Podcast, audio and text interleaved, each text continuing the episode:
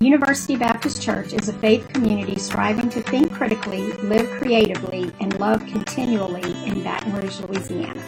We gather on Sunday mornings at 5775 Highland Road between Lee Drive and Kenilworth Parkway. Visit ubc-br.org or at ubcbr on Facebook for more information. Anybody ever been to, to Disney World here? If you've been, then you probably observed how remarkably clean the amusement park uh, is. Uh, like everything at Disney, there's a reason behind it. Uh, when you pay uh, the price you pay to take your family to the Magic Kingdom, you want to make sure your experience is, is second to none. And so you will hardly ever see a piece of trash on the ground uh, or something stuffed into the bushes. And there's a reason behind that. Walt Disney was so committed to prevent his parks from becoming dirty that he commissioned a study to find out just how far people are willing to walk to throw their trash away versus lazily just tossing it down on the ground. And the answer is 30 feet. So every 30 feet at Walt Disney World, you will see a beautifully designed trash can that fits perfectly into the current locale where you are in the park. You're not going to see Tomorrowland trash cans in Frontierland.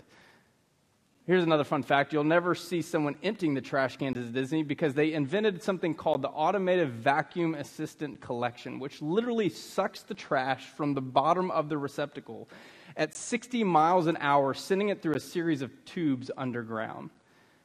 Disney is the most successful family theme park in the world. And yes, it's a big attractions with wonderful experience, but sometimes it's the small things that make a difference. We're in our series, Little Big Things, how, how shared spirit led commitments drive oversized results. And we're looking at more often than not the difference between thriving and floundering as a church is whether or not a church is willing to commit to the small things that make an incredible difference. And we're examining the book of Acts, who hosts this overarching theme in the book in which it states again and again that the church grew in numbers. For this, we look at the book of Acts, chapter 6, verse 1. In those days when the number of the disciples was increasing, you remember? I said that phrase repeats again and again in the book of Acts. In scripture this morning, we see it, we're going to see it twice, actually. Luke begins this new chapter of excitement and a development, and yet another report that the church was growing. You can only imagine the excitement that was among Jesus' followers. Over the years since Jesus' ascension, they had experienced God's promise of the Holy Spirit and power to live out all the ways of Jesus that he had taught them and radically change the world by living out the gospel message. People from all walks of life were coming to believe in Jesus, to live in his way, and to be active participants in his church. In short, the church was emphatically thriving. They were being led by the Spirit of God, disciples were being made relationships were being forged. And in just a second, we'll learn how they're thriving in a new way. Look at back at verse 1. It says, In those days, when the number of the disciples was increasing, the Hellenistic Jews among them complained against the Hebraic Jews because their widows were being overlooked in the daily distribution of food. So the twelve gathered all the disciples together and said, It would not be right for us to neglect the ministry of the Word of God in order to wait on tables. Brothers and sisters, choose seven men from among you who are known to be full of the Spirit and wisdom. We will turn this responsibility over to them, and they will give, and then we'll give our attention to prayer and to the ministry of the Word. You remember that TV sitcom from the early '90s, Growing Pains? It, it featured Kirk Cameron and Alan Thicke and Joanna Kerns. That might be a great subtitle for Acts chapter two: Growing Pains. Luke takes us into the daily life of the church in which they were actually providing for the hungry in Jerusalem. I guess they took serious Jesus' words when he said that whatever you did to the least of these, you have done unto me. And they're modeling the many times in Jesus' ministry in which he fed the hungry.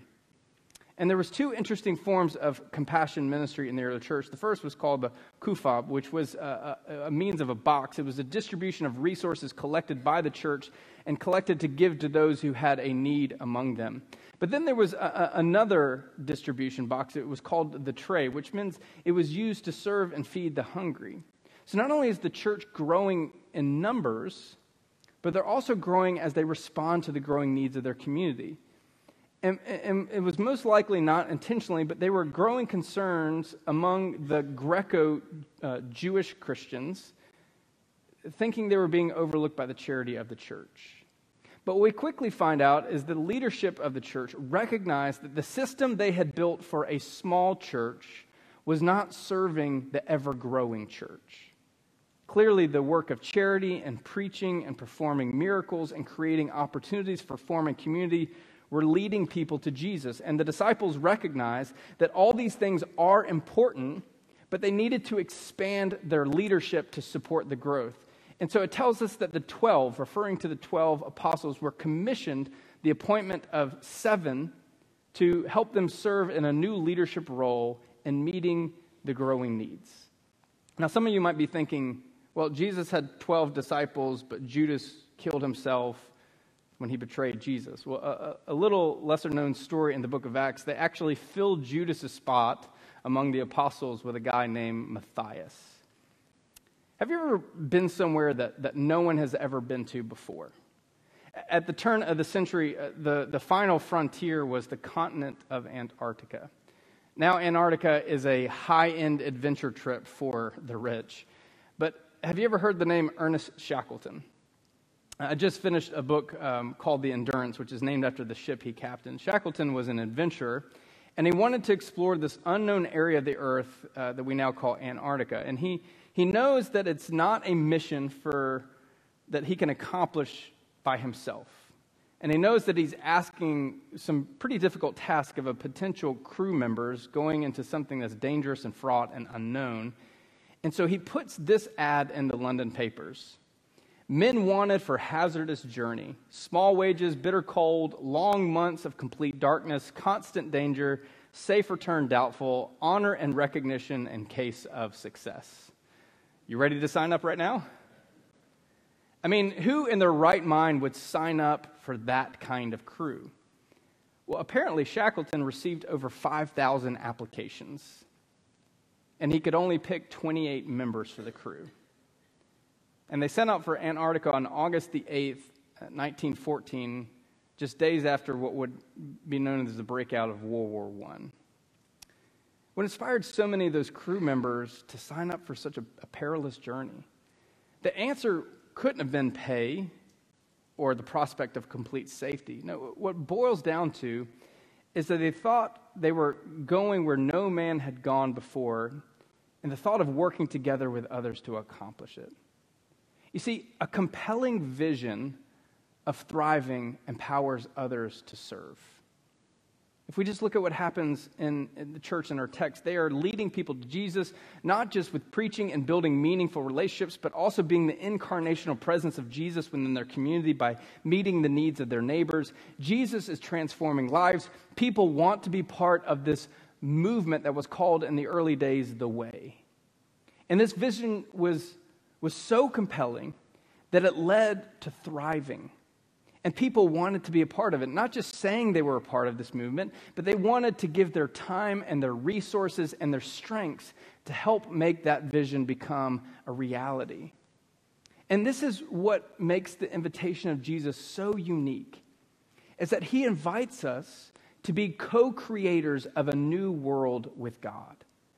God does not see us as worthless peons or pawns on a chessboard. God made us in God's own image, fashioning within us the capacity to be a part of God's good work in transforming this world through love and grace and kindness and compassion and hope. As one author put it, all work is creative work because all work is participating in the ongoing creation of the world.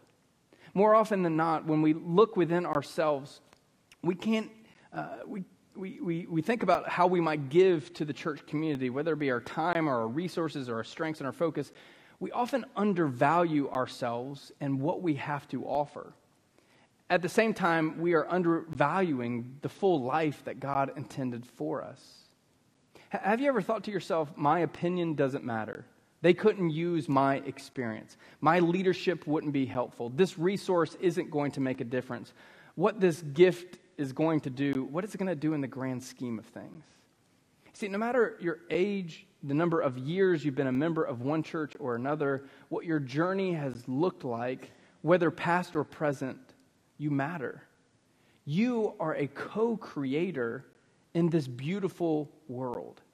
Yes, your abilities to, to care for others, to sing, to teach, to plan, to think deeply, to counsel others, to create art, to nurture, to build relationships, to bring a smile to someone else's face, to navigate technologies, to, to play an instrument, to lead by example, to think theologically, and to financially plan, it matters.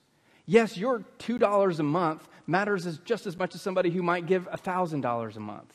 Yes, your 20 minutes a month to teach children, 30 minutes a month to greet, or one and a half hours per month to engage in meaningful dialogue with others, it, it matters. Yes, your investment in, in, spiritual formation groups and connect groups and teaching children and worship leadership and hanging out with students and engaging in missional ministries and changing the light bulbs and de-weeding the garden beds and listening to the story of a new person who walks onto our campus, it matters. There is someone here that doesn't believe they bring great value to this church and to the kingdom of God, and you're wrong. And I'm happy to tell you that you're wrong. And we're just getting started in the unique ways you co create with God in transforming this world through the church. And we haven't even got started in the unique place you find yourself in, in the day in, day out, at work, at home, and in this community. But you are invited to be a co creator with God. Going back to, to Ernest Shackleton and the Endurance and crew members for just a second. Uh, if you had known anything about the ships at this time, you, it really is until uh, a decade or two later that naval vessels uh, were able to, to man these large ships with smaller crew.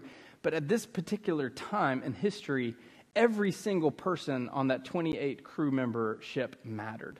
From, from the guy that was cleaning the latrines and, and the sleeping quarters the guy that is, uh, that is uh, taking care of the main sail, from cooking and feeding the crew to the deckhands properly storing the ropes there is no glory in the act of sailing that far and for that long. The glory is in finishing the adventure, but each person mattered. See, we all want to be part of something significant.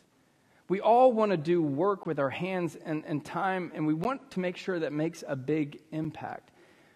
But thriving builds out of our willingness to volunteer in uncelebrated and unseen ways. When you examine the text more closely, you see a little bit more clear what type of leadership role they were creating to respond to the growing needs of the church. It wasn't some worship leader to stand up passionately leading the congregation with their vocal talents in front of everyone. It wasn't a pastor to preach an inspiring sermon to members. It wasn't a manager to lead a group of people through a re envisioning process of where God was leading them. Luke tells us the apostles report they're busy waiting on tables that was presenting them with a challenge of committing to their work of preaching the Word of God. The specific role they needed was to service tables. The Greek word here is diakonon. Uh, we know this word and translate it either to mean deacon or deaconess. And I want to be clear that though it indicated they were picking seven men from this first list, uh, we see later in the book of Acts and in all the New Testament letters referring to female deacons. These deacons and deaconess were literally cooking and serving meals to the hungry, the marginalized, the poor, the widowed, and distressed. For a congregation to experience thriving, it takes people willing to serve in unglorified and unseen ways. When I was pastoring Mosaic Church of Clayton, the, the church started I pastored before I came to UBC, the church rented space from Clayton Fitness. So our worship was in a basketball court. Our kids' spiritual formation was in the yoga and cycling studios. The youth group met in the racquetball court. We loved meeting in that space because It was unintrusive and non confrontational for those who were hesitant to go into an established church building. But at the end of the day, we were meeting in a gym. And if you've ever been to a gym before, you know they smell really bad. You know they're not the best uh, upkeep, you know, because typically the owner is trying to pour money back into getting new equipment or most likely not into their pocket. So twice a year, without the gym knowing it, we would go to the building and clean it from top to bottom, from the inside out. We would deep clean the restrooms, uh, dust in between the gym equipment, stuff we never even used. We would repaint the walls and we would pull weeds.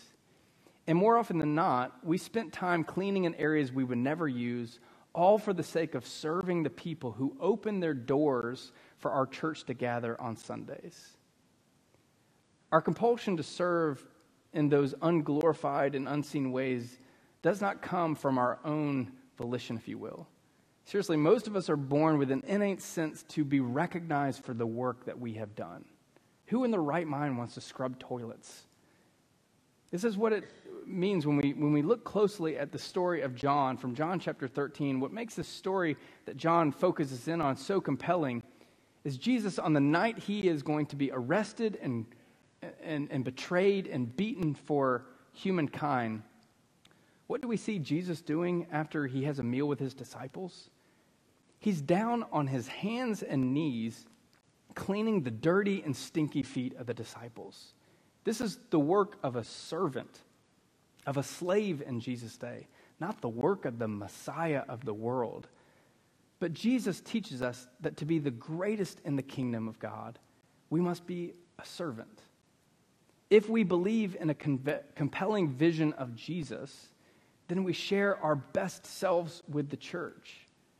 The church is the living and breathing community within the world. The church is the movement of a people doing God's work in the world. The church is a, is a community of people that bring a collective pooling of our gifts for the transformation of individuals' lives in this community and in this world.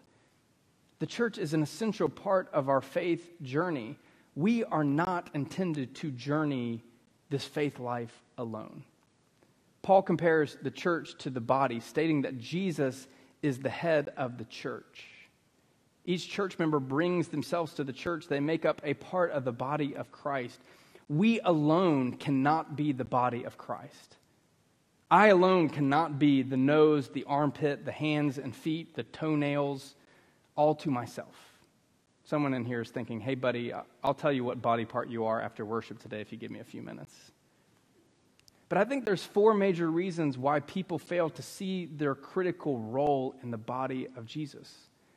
First, I, I think some people think they age out of being part of the body of Christ. But nowhere in scriptures does it say that once you start getting the AARP magazine that you no longer bring value and worth to the church. No matter your age, you still can serve a critical role in the church. I think the second reason why people fail to see their critical role in the body of Christ is because of our busyness. Let's face it, we are the busiest people that's ever walked the face of the earth, so we can't even imagine how we can give any sort of our time to the church when we have all these other things to tend to. Third, I think some people don't believe that they actually have value. And if they were to try to label themselves of a particular body of Christ, they're like, I'm the like really gross dry skin on the back of somebody's elbow, most likely a guy. Who told you that you don't have value to Jesus? Finally, as you've heard me say before, I think another reason that people don't see their part in the body of Christ is because for all too many people, the church is a passive commodity. We have a transactional relationship with the church of worship attendance and programs while leaving, leaving a tithe tip. We've lost sight of what the church is intended to be an essential outlet of sharing our best selves with God. We need the church in our lives to bring formation and transformation and empowerment. The church needs us to bring our best selves, to bring formation and transformation and empowerment to other people's lives. You see, when we talk about sharing our best selves with the church, it's so easy to get caught up with words like tithing and giving and offering but we're talking about something so much more than just our financial generosity to the church. Going back to Shackleton and Endurance one more time, because here's what makes the story so compelling. On December the 5th, 1914, Shackleton and his crew were uh, of 28 set out for the Weddell Sea in Endurance and a 350 ton ship. And the crew of the Endurance never reached the continent of Antarctica. Just a few days uh, from uh, the South Georgia Islands and the southern Atlantic, the ship encountered mile after mile of packed ice. And soon they found they were trapped in winter as it set on early. And Shackleton and his crew were stranded until the pressure from the ice finally crushed their ship. And the crew watched as the ship sank into the frigid waters. Stranded on uh, the ice crew, they began to board uh, lifeboats and landed on this tiny island called Elephant Island. Shackleton left behind all but five of the men and embarked on this hazard 800 mile journey through rough sea to find help, which they eventually did. But what makes this story so remarkable is not just the expedition, but throughout the whole ordeal, no one died. There's no stories of cannibalism, which happens on the high seas in these times. There's no stories of mutiny. This was not mere chance that this many people survived without killing each other. What's clear from the beginning of their voyage was they were committing to this vision that was greater than just one individual. You see, for congregations that experience thriving from committing to the little big things are the ones that volunteer their best selves because they believe in what we are doing and that it matters. I don't say this because my livelihood is based on the church. I don't say this because I've dedicated over 25 years to vocational ministry. I don't say this because it's what some pastors say to make people feel guilty, as if guilt is a healthy motivator to get people to change their lives. I say this because I have experienced, first and foremost, in my own lives, when other people bring their best selves to the faith community, my life has radically changed as a result of it. And I say this because I have found that when I bring my best self to the faith community, I am part of radical change that helps the lives of others. You see, bringing our best self to the church is not walking through the motions of a, a ritualistic one to two hour commitment on Sunday mornings. Bringing our best selves to the church is believing in what we are doing and that it matters it matters to be more like Jesus, taking the time to study scriptures and to talk about how it applies to our lives. It matters that we participate in spiritual formation groups and worship. It matters that we pause to give thanks to God and all God is doing in our world and the church and our lives through worship. It matters that we express our gratitude through song and reflection and prayer and sharing our resources. It matters that we need to be more like Jesus to each other, to our neighbors, to our community, and to this world. It, it matters that compassion and grace and hope of Jesus is expressed through our partnerships with things like Highland Elementary School and Interfaith Federation and CBF Together for Hope and, and so much more. It matters that we foster a sense of authentic community together because we cannot be the church unto ourselves. So invest our lives together, and it's in this mutual strengthening of our personal journeys that the empowerment of God's good work in the world happens through us. The text wraps up with this in verse 5.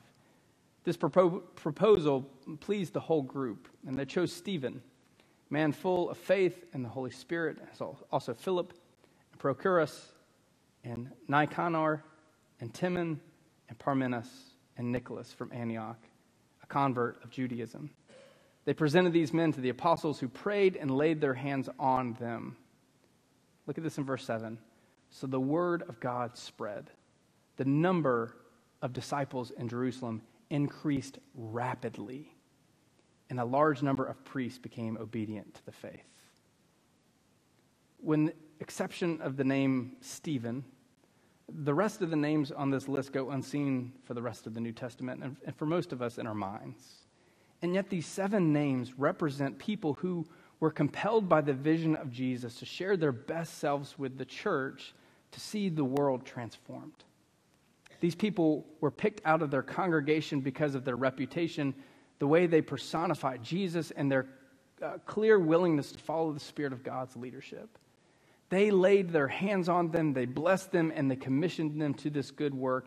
And their formation is shown by the way that we see rapidly people were coming to Christ. The church was thriving.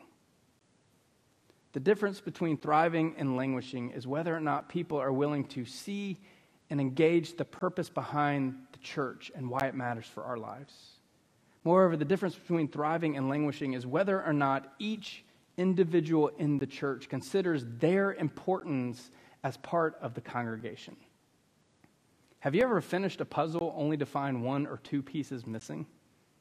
You don't finish the puzzle.